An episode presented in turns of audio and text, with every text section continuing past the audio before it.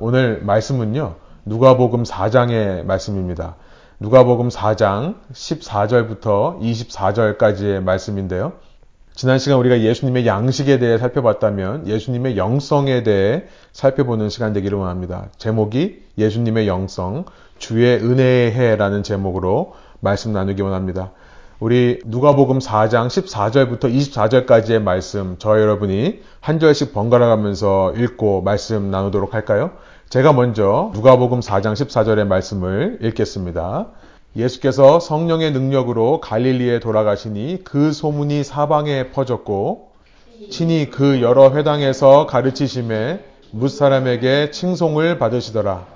예수께서 그 자라나신 곳 나사렛에 이르사 안식일에 늘 하시던 대로 회당에 들어가사 성경을 읽으려고 서심해 선지자 이사야의 글을 드리거늘 책을 펴서 이렇게 기록된 데를 찾으시니 곧 주의 성령이 내게 임하셨으니 이는 가난한 자에게 복음을 전하게 하시려고 내게 기름을 부으시고 나를 보내사 포로된 자에게 자유를 눈먼 자에게 다시 보게 함을 전파하며 눌린 자를 자유롭게 하고 주의 은혜의 해를 전파하게 하려 하심이라 하였더라.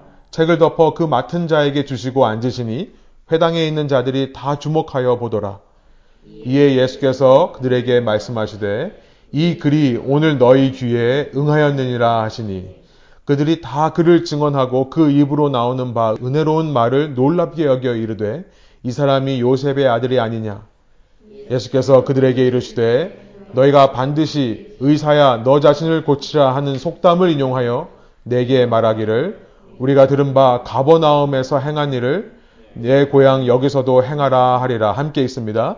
또 이르시되 내가 진실로 너희에게 이르노니 선지자가 고향에서는 환영을 받는 자가 없느니라. 아멘.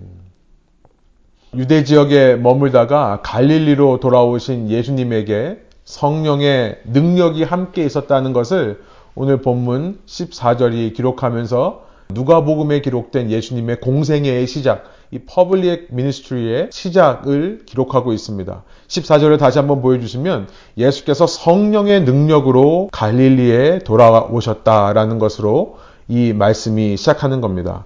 성령의 능력이 함께 있었다라는 말에서 예수님의 영성, spirituality에 대해 생각해 보게 됩니다. 요즘 시대는 영적이다, 영성이 있다라고 하는 이 spiritual 혹은 spirituality에 대해서 많은 이야기를 하는 시대입니다. 사람들이 은근히 많이 사용하는 단어가 spiritual, spirituality라는 단어입니다. 그런데 이 말은 하나님을 믿는 사람들만 혹은 하나님을 믿는 사람들에게만 사용하는 단어가 아니죠. 무언가 초자연적인 진리를 추구하는 사람들을 가리켜서 spiritual하다라고 이 시대 문화가 이야기하지 않습니까?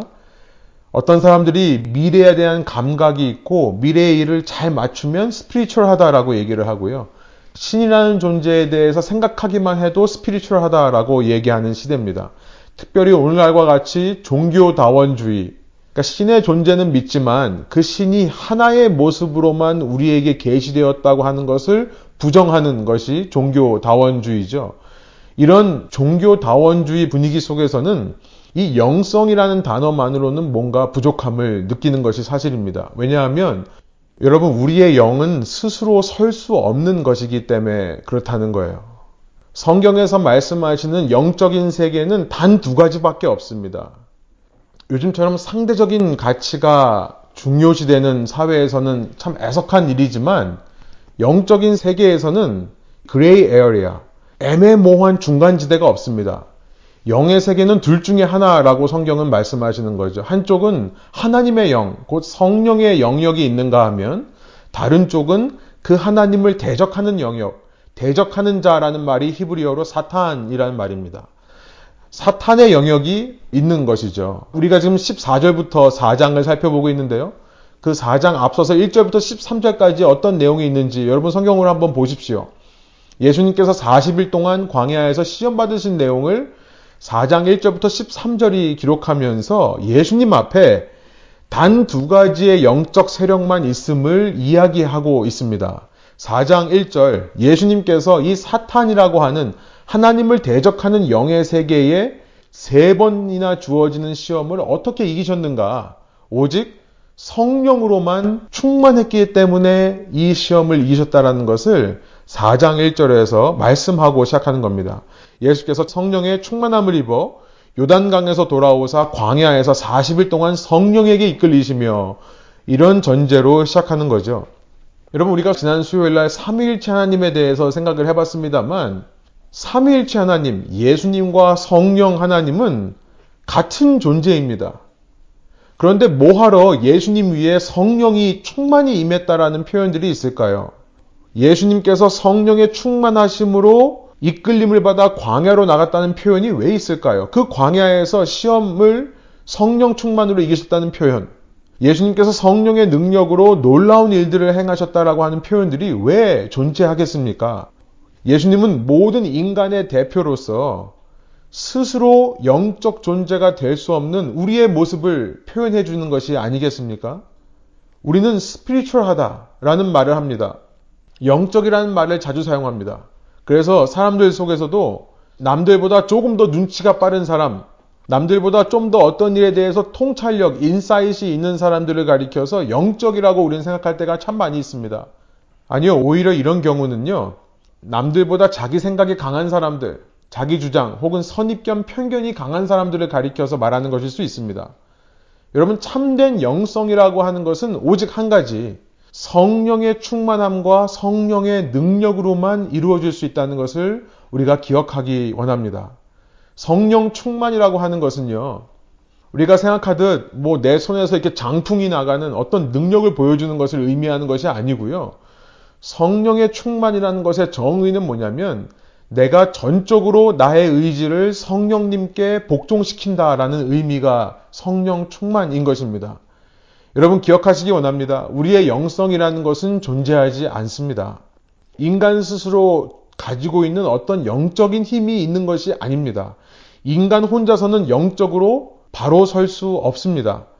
다만 내가 얼마나 오늘 삶에서 주어진 삶 속에서 성령님의 음성을 분별하여 그 성령님께 순종하는가? 이것이 나의 영성이 되는 거죠. 내 능력이 아닌 성령님의 능력으로 내 영성이 결정된다는 사실. 예수님은요, 그 성령의 능력으로 지금 갈릴리에 들어가셨다는 것으로 본문이 시작합니다. 그런데 그 성령의 능력으로 가장 먼저 행하신 일이 무엇인가? 갈릴리로 돌아오셔서 하신 첫 번째 일이 15절에 기록되어 있습니다. 15절 제가 다시 한번 읽어보겠습니다. 친히 그 여러 회당에서 가르치심에 뭇 사람에게 칭송을 받으시더라. 예수님께서 성령의 능력으로 행하신 일, 첫 번째가 회당에서 가르치셨다. 저는 여기서요. 아, 우리의 영성이라고 하는 것은 성령 충만을 말하는 것인데 내가 얼마나 성령에게 순종하는가를 말하는 것인데 그것은 말씀과 직접적으로 연결되어 있다는 사실을 발견합니다.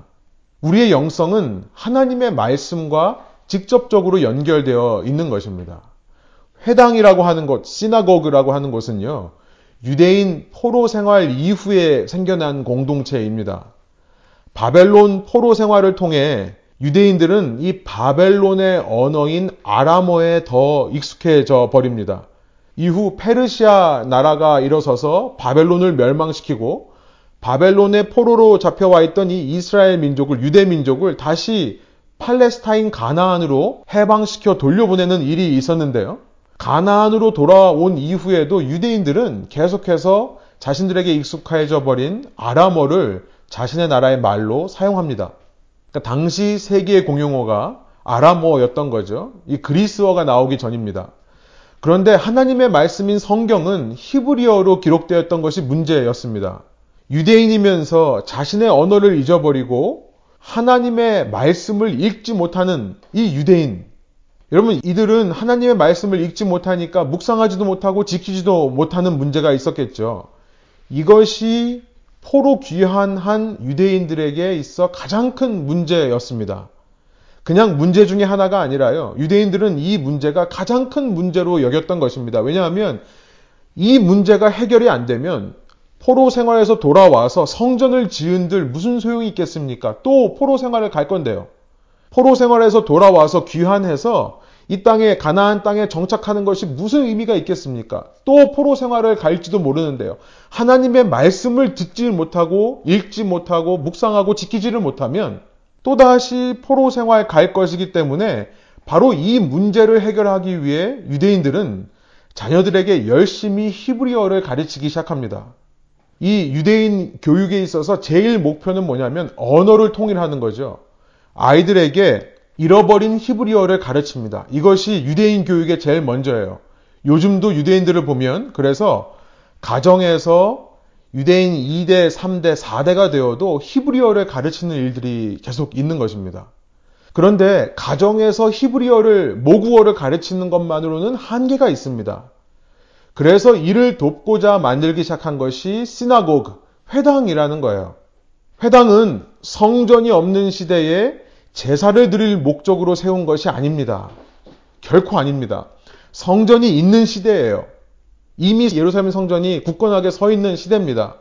그러나 그렇게 성전에서 제사는 드리지만 하나님의 말씀을 읽지 못하는 세대, 하나님 말씀을 모르는 세대를 위해 오직 한 가지 목적으로 세워진 것이 회당입니다.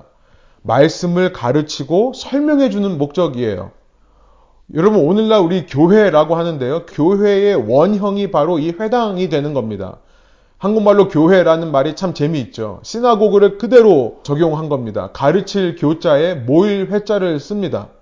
모인 회중을 가르치는 곳이 교회다. 이 회당의 영성과 맞닿아 있는 거죠. 여러분, 그렇다면 교회 교인들의 가장 기본적인 영성은 말씀을 가르치고 말씀을 가르침 받는 것이다라는 것을 우리가 생각해 볼 수 있습니다. 하나님의 말씀을 가르쳐서 깨닫게 하고 하나님의 말씀들의 내용을 잘 풀어서 해석해 주는 것이 교회의 사명이다. 이 시대 교회로 부름받은 우리의 영성에 가장 중요한 것은 이 말씀을 제대로 가르치고 말씀을 제대로 교육받는 데 있다라는 것을 생각해 볼 수 있는 거예요. 요즘 교회, 바른 교회라고 하면 여러분 어떤 이미지가 떠오르십니까? 훌륭한 건물이 있는 교회를 생각하십니까? 좋은 프로그램들, 정말 이 시대 사람들을 초청할 수 있는 뭔가 획기적인 이벤트가 있는 그런 교회를 상상하십니까? 제일 중요한 것은 말씀이 바르게 가르쳐지는 교회여야 된다는 거죠. 히브리어로 쓰여진 말씀, 그리스어로 쓰여진 말씀, 그 말씀을 풀어서 해석할 수 있는 교회. 언어만이 아니라요, 문화가 너무나 다릅니다. 지금부터 수천 년 전 문화와 상황 속에서 쓰여진 말씀에 대해 그 당시의 상황으로 돌아 들어가 당시 사람들이 이 말씀의 원 의미를 어떻게 이해했을까를 연구하는 교회. 그리고 그 연구를 바탕으로 현 시대, 현 상황에 맞게 메시지를 선포할 수 있는 교회. 여러분, 교회가 아무리 많은 일들을 한다 하더라도요, 구제와 봉사, 선교에 앞장서서 대단한 일들을 이뤄낸다 하더라도 그 중심 밑바닥에 말씀을 가르치는 것에 대한 열정과 말씀을 가르침 받는 것에 대한 열정이 없다면 그것은 모두 헛된 것이라 말할 수 있을 것입니다. 아무리 반복해도 아무리 강조해도 지나치지 않는 말씀이 바로 말씀에 관한 경고와 말씀에 대한 권고입니다. 제가 지금 깜빡하고 위해서 안 가져왔네요. 리차드 포스터라는 영성신학자의 책이 있습니다. 영적 훈련과 성장이라는 책이에요. Celebration of Discipleship 이라는 책인데요. 1978년에 출간된 책입니다. 제가 이 책을 지난주 중에 다시 한번 읽어봤는데요. 지난주 그 전주부터 한 2주간에 걸쳐서 천천히 읽어봤습니다. 그런데 불과 40년이 지났는데 아, 이제는 이런 책이 나오지 않는구나라는 생각이 들었어요. 요즘 영성은 굉장히 세련되고 고급화된 영성을 추구한다고 생각할 수 있습니다. 말해놓고 보니까 고급화된 영성, 세련된 영성이라는 게 뭘 의미하는지 잘 모르겠어요. 그런데 이런 책에서 말하는 영성은요, 상당히 투박해 보입니다. 말씀드린 대로 성령께 자신을 복종하기 위해 그 힘들면서도 고된 그 투쟁과 같은 싸움과 같은 영성을 추구하는 모습에 대해서는 요즘 많이 말을 하지 않는 것 같다는 생각이 듭니다. 여러분 이 책을 한번 읽어보시기를 꼭 추천드립니다. 이 책에서도 가장 먼저 다루는 영적 훈련으로 첫 번째를 꼽는 것이 바로 묵상 훈련이라고 소개하고 있습니다. 이렇게 얘기합니다. 이런 문장들이요.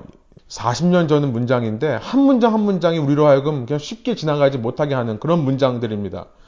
이런 말씀이 있습니다. 현대 사회에서 우리의 대적은 다음 세 가지, 곧 시끄러움과 조급함과 혼잡함을 통하여 크게 역사한다. 우리의 대적, 사탄의 세력을 말하는 겁니다.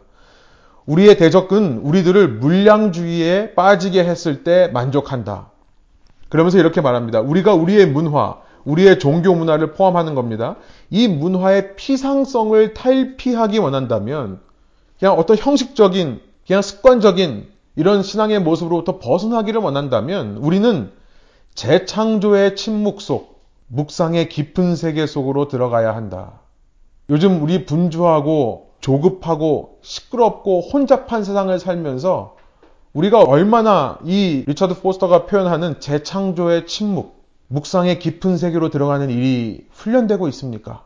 이 기독교의 묵상이라고 하는 것은 단순합니다. 하나님의 음성을 듣고 하나님의 말씀을 듣고 그 말씀에 순종하는 것을 의미해요. 리처드 포스터는 말씀을 읽으면서 특별히 이 묵상을 위해 상상하라라고 권합니다. 상상을 통해 말씀이 머리로부터 가슴으로 내려올 수 있다라는 표현을 써요. 말씀에 순종하는 내 모습은 어떤 것인가 상상해 보는 거죠.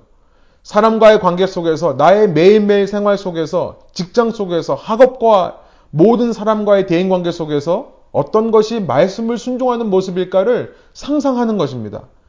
가만히 앉아서 그것들을 상상하는 것을 묵상이라고 쉽게 가르쳐 줍니다. 그러면서 리처드 포스터는 이런 얘기를 해요. 그런 상상의 연습을 통해 우리에게 성화가 이루어진다. 여러분, 놀랍습니다. 이러려면 평소에 하나님의 말씀과 친해져야 가능하겠다라는 생각이 들어요. 매일매일 말씀을 묵상하는 습관을 기르는 것이 너무나 중요합니다. 그래서 오늘 본문 누가복음 4장 16절에 보니까 이런 말씀이 있는 거예요.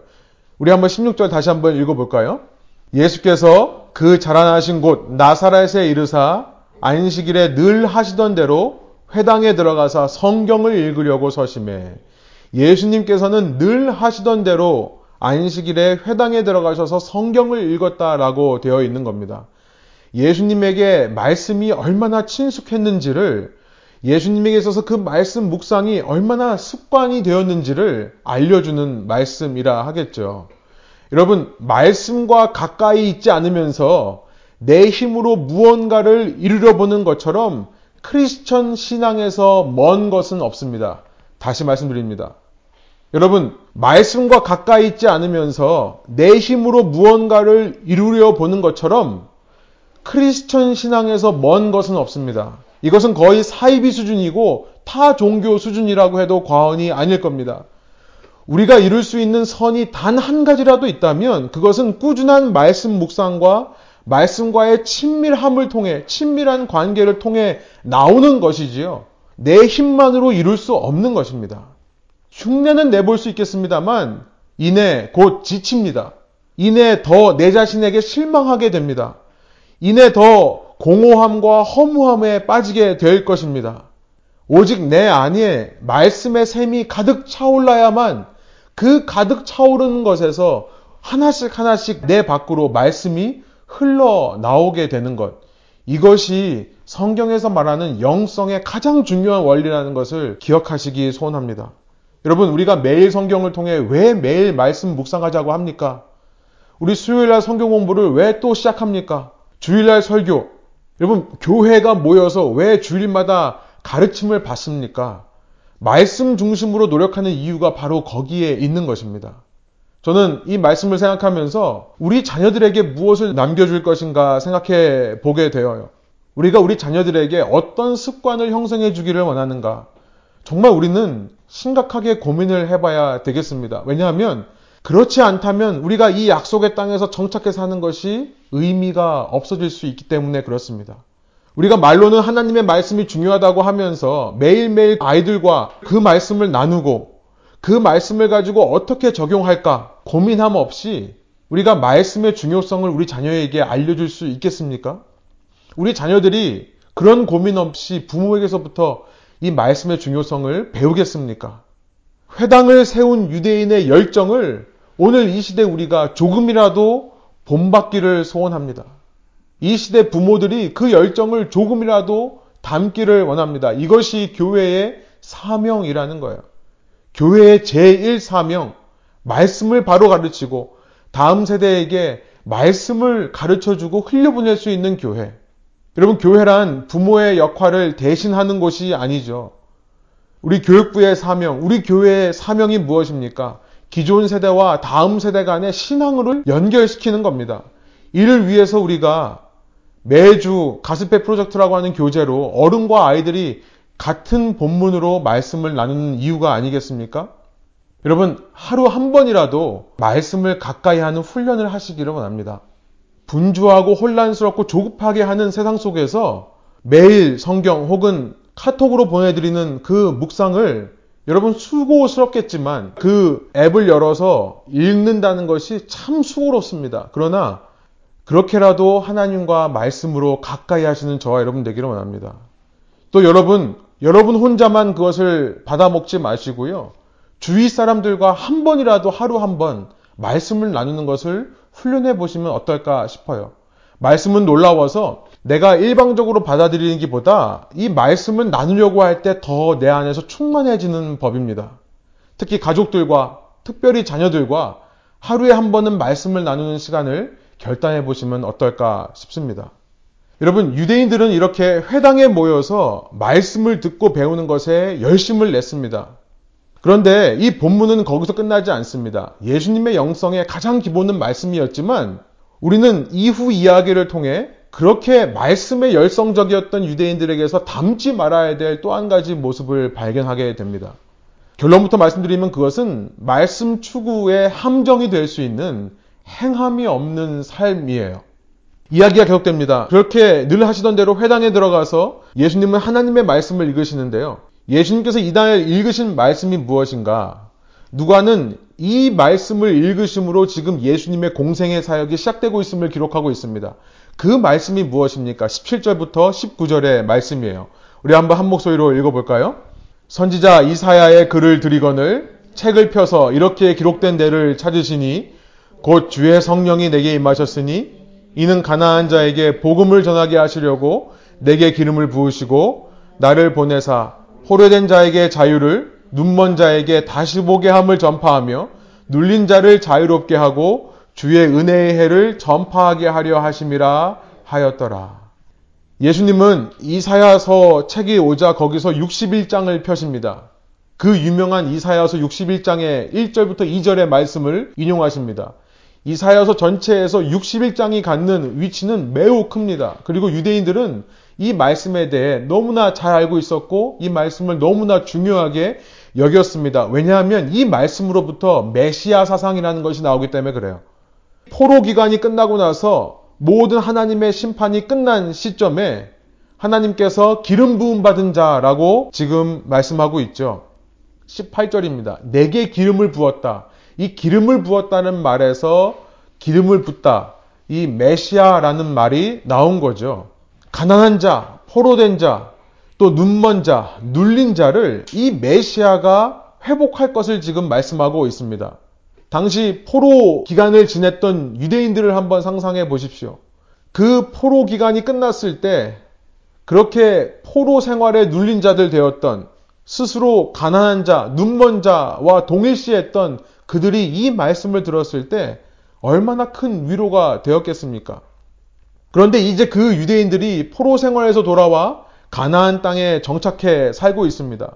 다시는 포로 생활을 하지 않으리라 라는 일념으로 열심히 말씀을 읽고 배우는 일을 하고 있습니다. 그런데 그렇게 말씀을 열심히 공부하고 연구하면서도 이상하게 그들의 마음속에 여유가 사라진 모양입니다. 우리 세상 사람들은 상아탑이라는 말을 합니다. 아이보리 타워. 지적인 것만을 추구하는 사람이 갇혀 있는 상아탑. 이 말씀으로 무엇이 옳고 그른지를 판가름하는 경계가 확실하면 확실해질수록 그들은 그 지식 안에 자기 자신을 가두어 놓는 꼴이 되어버리는 겁니다. 진정으로 말씀을 깨닫고 아는 자라면 이 말씀이 가리키는 삶의 현실을 살게 되어 있는데요. 오히려 이들은 말씀을 방패 삼아 그 현실 가운데 안주하려고 하는 것이죠. 이 정착해서 살아가는 유대인들에게 이제 가난한 자, 눌린 자, 눈먼 자, 포로된 자가 누구이겠습니까? 바로 이방인을 말씀하는 겁니다. 그런데 유대인들은 자신이 한때 이방인으로 살았던 삶을 기억하지를 못합니다. 자신들이 한때 나그네로 살았던 삶을 기억하지를 못합니다. 그러면서 지금 이방인 된, 지금 나그네 된 사람들에 대한 관심이 사라져 버리는 거예요.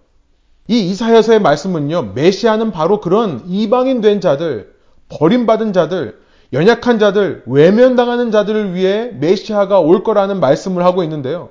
유대인들은요, 메시아라는 존재는 한때 잠깐 포로 생활했던 자신들을 위한 존재고, 그런 포로된 자들을 위해 대신 보복해주는 존재로 메시아를 이해했던 것입니다. 왜 그런 이해를 했을까요? 이사야서 61장으로 가보면요. 예수님께서 말씀하시지 않은, 인용하지 않은 구절들 때문이라는 것을 알게 됩니다. 이사야서 61장 1절부터 3절 제가 한번 읽어드리겠습니다. 1절은 예수님께서 그대로 인용하셨습니다. 주 여호와의 영이 내게 내리셨으니 이는 여호와께서 내게 기름을 부으사 가난한 자에게 아름다운 소식을 전하게 하려 하심이라 나를 보내사 마음이 상한 자를 고치며 포로된 자에게 자유를 갇힌 자에게 노임을 선포하며 2절 여호와의 은혜의 해와 여기까지 예수님께서 인용하신 거죠. 여호와의 은혜의 해를 선포하기 위해 나를 보내셨다라고 말씀하셨는데요. 이사야서 61장 2절에는 그 이후에 이런 말들이 있었습니다. 우리 하나님의 보복의 날을 선포하여 모든 슬픈 자를 위로하되. 여기 보니까 vengeance라고 되어 있는 보복에 대한 얘기를 합니다.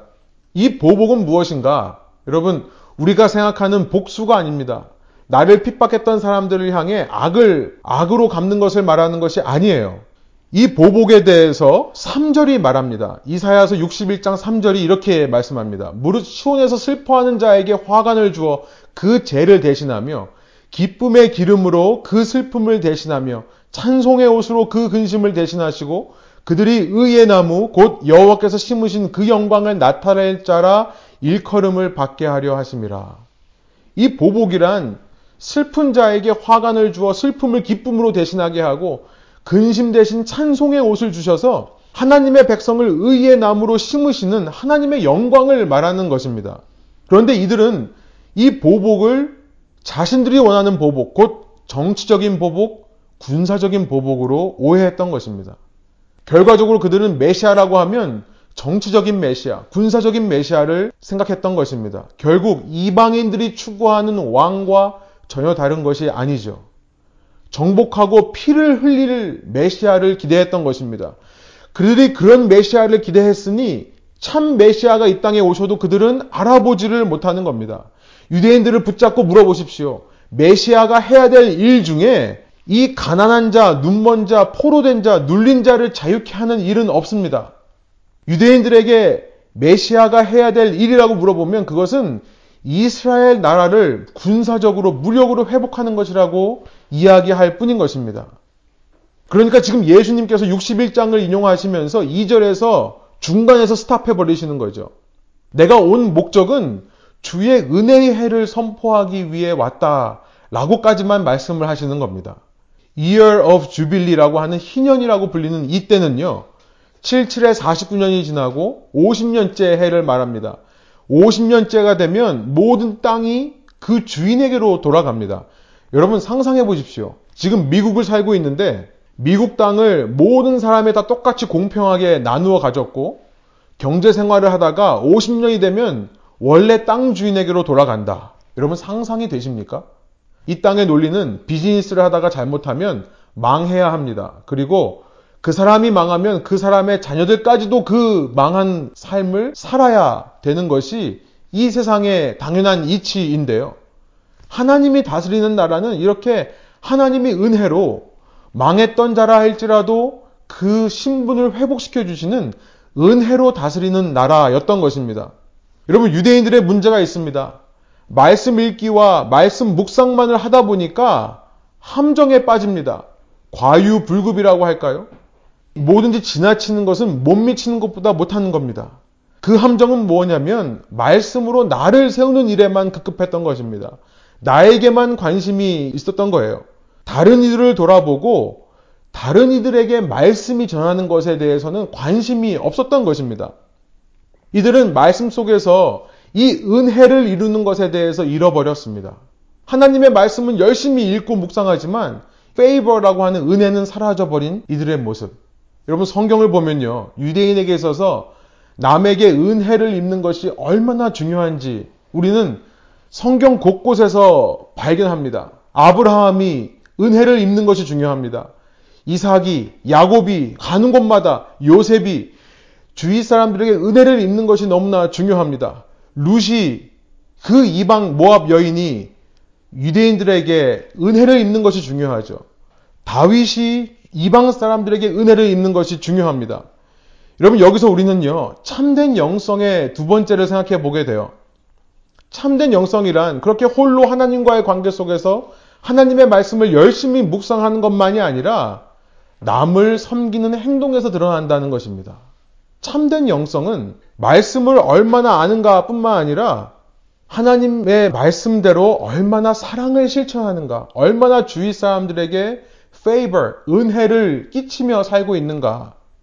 왜냐하면요, 예수님의 관심, 성령이 충만하신 이사야가 예언한 메시아 되신 예수님의 제1의 관심은 가난한 자에게 있기 때문에 그렇습니다. 눈먼 자에게 있기 때문에 그래요. 이 시대에 소외되고 무시받는 사람들을 향해 있기 때문에 그렇다는 거죠. 앞서 리차드 포스터라는 사람의 영적 훈련과 성장이라는 책에서 앞부분에서는 이 개인 영성에 대해 묵상으로 시작해서요, 기도의 훈련, 금식의 훈련, 그리고 단순함의 훈련이라고 합니다. 이게 정직의 훈련이에요. yes면 yes, no면 no라고 할 수 있는 것. 그 다음에 마지막으로 홀로 있기의 훈련. 홀로 있는 것이 굉장히 중요하다라는 것을 얘기한 후에요. 공동체로서의 훈련을 얘기하며 첫 번째로 말하는 것이 섬김의 훈련입니다. 왜냐하면 예수님께서 제자들에게 알려주시기 원했던 이 하늘나라의 한 가지 원리. 여러분, 예수님께서 잡히시기 전날 밤 마지막 제자들을 모아놓고 여러 가지 말씀을 하셨는데요. 그 말씀의 핵심이 무엇이었습니까? 요한복음 13장 14절부터 15절이 이렇게 말씀합니다. 내가 주와 또는 선생이 되어 너의 발을 씻었으니 너희도 서로 발을 씻어주는 것이 옳으니라. 예수님의 유언과 같은 말입니다. 15절 내가 너에게 행한 것 같이 너희도 행하게 하려 하여 본을 보였노라. 이후 예수님께서 13장 34절 35절에서 너희가 서로 사랑하라. 너희가 서로 사랑하면 이로써 너희가 내 제자인 줄 알리라 말씀하시는 거죠. 예수님께서 돌아가시기 전에 십자가에 죽기 전에 마지막 유언처럼 제자들이 이거 하나만을 기억했으면 좋겠다라고 생각해서 말씀하신 것이 바로 섬김의 삶을 말씀하셨던 것입니다. 마태복음 20장에 보면 이렇게 말씀합니다.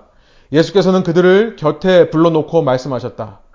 너희가 아는 대로 이방 민족들의 통치자들은 백성을 마구 내리누르고 고관들은 백성에게 세도를 부린다. 그러나 너희끼리는 그렇게 해서는 안 된다. 너희 가운데서 위대하게 되고자 하는 사람은 누구든지 너희를 섬기는 사람이 되어야 하고 너희 가운데서 으뜸이 되고자 하는 사람은 너희의 종이 되어야 한다. 인자는 섬김을 받으러 온 것이 아니라 섬기러 왔으며 많은 사람을 위하여 자기 목숨을 몸값으로 치러주려고 왔다. 이 리처드 퍼스터는요, 섬김의 훈련에서 이 말씀을 이용하면서 우리는 섬기려고 노력하지 말고 종이 되어야 된다라고 말씀을 합니다. 여러분, 섬기려고 하는 노력은요, 그 의가 나에게 있는 노력이라고 얘기를 하는 거죠. 그런데 종이 되어야 된다 라고 말하는 것은 그냥 그 자체 삶이 섬기기 위한 삶이라는 것을 알게 되는 겁니다. 섬기려고 하지 말고 종이 되어라. 예수님처럼 종이 되어라.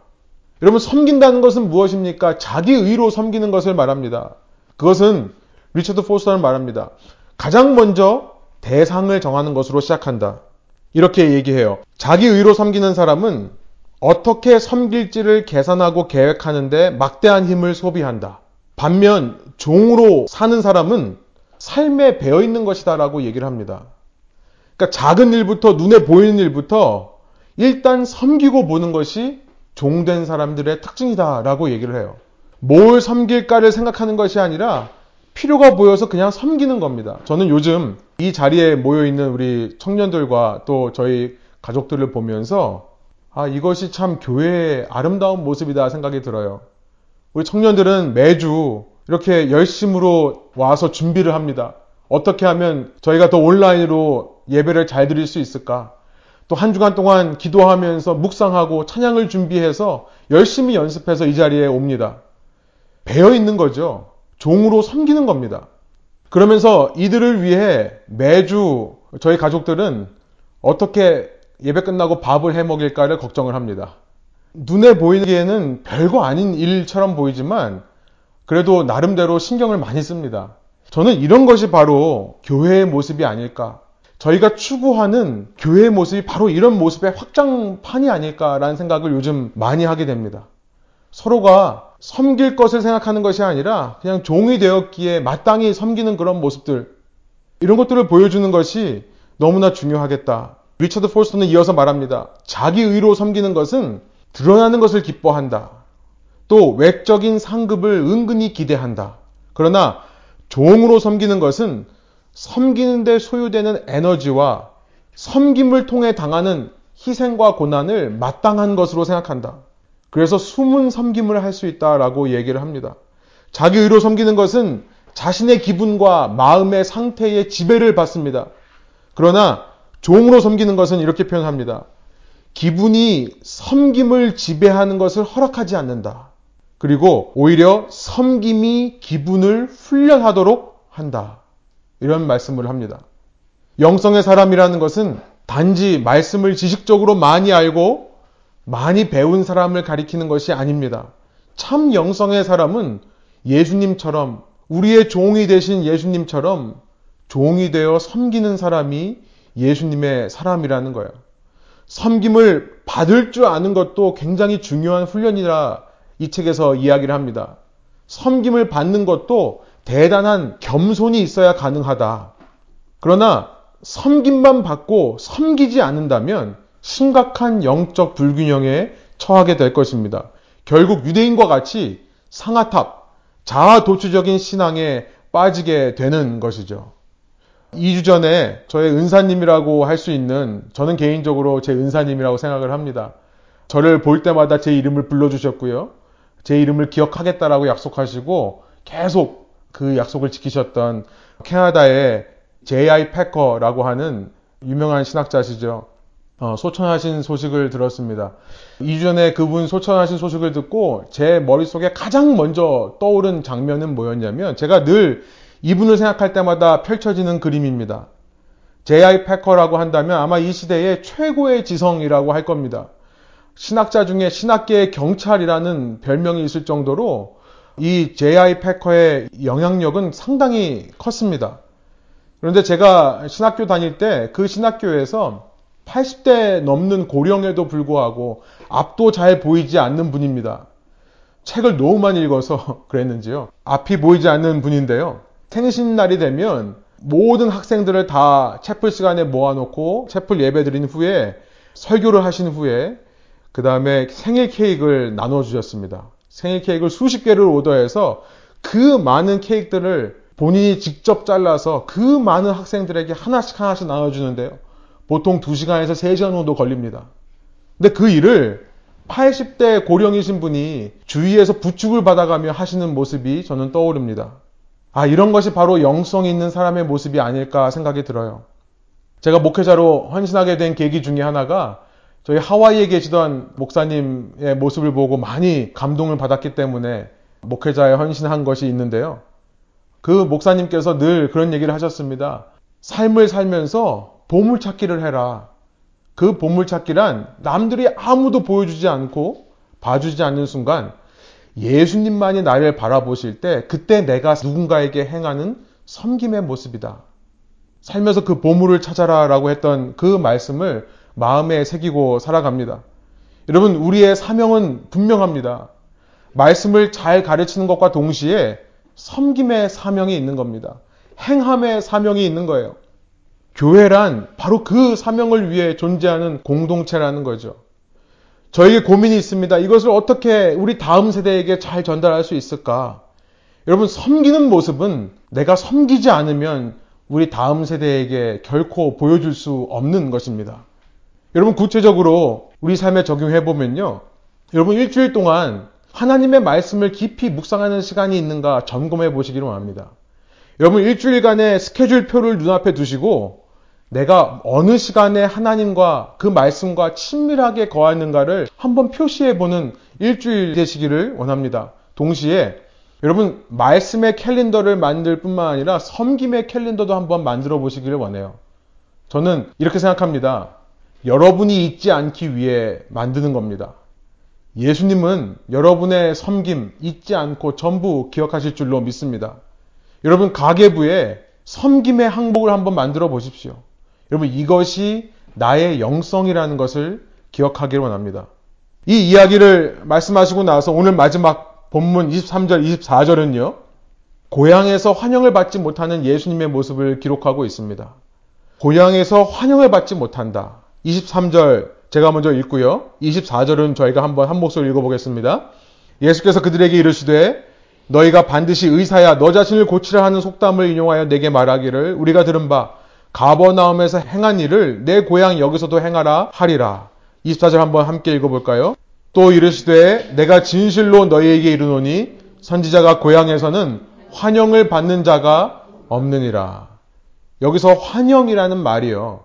favor라는 말. 앞서 19절에서 은혜의 해다라고 했을 때, year of favor 했을 때 그 은혜와 똑같은 단어입니다. 예수님은 이 땅에 오셔서 은혜의 해를 선포하는데요. 세상은 어떤 모습으로 반응합니까? 그 은혜를 예수님께 되갚아드리지는 않습니다. 예수님을 환영하지를 않는 거예요. 여러분, 세상이 이런 영성을 인정합니까? 오늘 우리가 말씀에 섬김에 헌신하자라고 하는 그것이 우리의 영성이라고 얘기를 했는데요. 이 세상이 그 영성을 알아줍니까? 그렇지 않습니다. 전혀 그렇지 않습니다. 여러분, 말씀을 열심히 읽는 것과 성공과는 아무런 관계가 없다고 말하는 것이 세상입니다. 오히려 말씀에 투자하는 시간은 아까운 시간이고, 말씀대로 사는 것은 성공을 방해합니다. 여러분, 말씀대로 살려고 하면 다른 사람을 누르고 올라갈 수 없어요. 거짓으로 이 이득을 취할 수 없습니다. 세상의 관점으로 보면 이것은 손해고 방해입니다. 섬기기보다 섬김 받는 게 당연한 세상이에요. 섬긴다 하더라도 유익을 위해 섬깁니다. 앞으로 내가 이 사람에게서 뭔가 섬김, 섬김을 받을 근거를 만들기 위해 섬깁니다. 그러나 세상에서 말하는 기준이 아니라 말씀의 영성으로, 섬김의 영성으로 살려고 하면 그 자체가 고난이고 핍박인 것을 제가 먼저 여러분께 말씀에 의지하여 선포하기를 원합니다. 여러분 알고 가십시오. 이렇게 영성을 추구한다는 것은 고난과 핍박을 받는 길입니다. 그러나 크리스천, 참된 영성의 제자들에게는 이것은 투자할 만한 가치가 있는 삶입니다. 왜냐하면 우리 주님이 이 세상보다 더 크시기 때문에 그런 거예요. 소원하는 것은 여러분 말씀을 통해 은혜를 충만히 체험하시기를 원합니다. 그래서 내 안에 가득 찬 은혜로 그 은혜를 흘려보내는 섬김의 행함이 있는 저와 여러분 되실 때요. 그런 교회에게 앞으로 소망이 있다라고 믿습니다. 점점 더 세상은 사랑이 식어져 가고 점점 더 세상은 어두워져 갈 것입니다. 이런 세상 가운데 주님의 빛과 소금 되어 소금과 빛이 되어 이 세상에 꼭 필요한 존재들이 되는 저와 여러분 되시기를 원하고요. 그를 통해 주님께는 영광이고 우리의 공동체를 통해 또 누군가가 그 주님의 은혜를 선하고 놀라운 무한하신 은혜를 저희를 통해 맛보는 귀한 일들이 일어나기를 간절히 소원합니다. 함께 기도하시겠습니다. 하나님 이 시간 저희가 말씀을 읽어보면서 예수님의 사역을 시작하실 때 예수님의 충만하신 영성이 무엇이었는가를 다시 한번 돌아보게 해주시니 감사합니다. 예수님의 영성은 성령에게 전적으로 순종하는 것이며 그것은 먼저는 말씀에 대한 친밀함이요. 두 번째는 종이 되어 섬기고자 하는 마음이었던 것을 저희가 깨닫습니다. 오늘 우리의 분주하고 바쁜 삶 속에 그래서 하나님의 백성이면서도 하나님의 자녀이면서도 이방인처럼 살기 너무나 쉬운 유혹과 시련, 시험 가운데 살아가는 저희들에게 주님께서 우리가 추구해야 될 영성이 무엇인지를 말씀해 주시니 감사합니다. 주님의 말씀과 늘 가까이 있는 저희들 되기 원해서 주님, 우리의 힘으로 무언가를 이루려 보려고 하는 모든 헛된 수고와 노력을 내려놓고 오직 말씀에 가까이 거하고 친밀함으로 말미암아 언젠가 내 삶을 통해 툭툭 말씀의 은혜가 흘러나올 것을 기대하며 살아가는 저희들 되게 하여 주시고 세상의 고난과 핍박 가운데도 위축되지 않고 내가 마땅히 해야 할 선한 행실, 섬김의 삶, 주님 닮은 종으로서의 삶을 살아내는 저희들 한 사람 한 사람 되게 하여 주시옵소서. 우리의 힘만으로는 부족하오니 성령께서 이 시간 예배드리며 아멘으로 그렇습니다 주님 주님의 길이 맞습니다 그 말씀의 현실이 가리키는 삶이 옳습니다라고 고백하는 자들에게 주님의 놀라운 능력을 공급하여 주시는 저희 예배되게 하여 주옵소서 감사드리며 예수 그리스도 이름의 영광을 위하여 기도합니다. 아멘.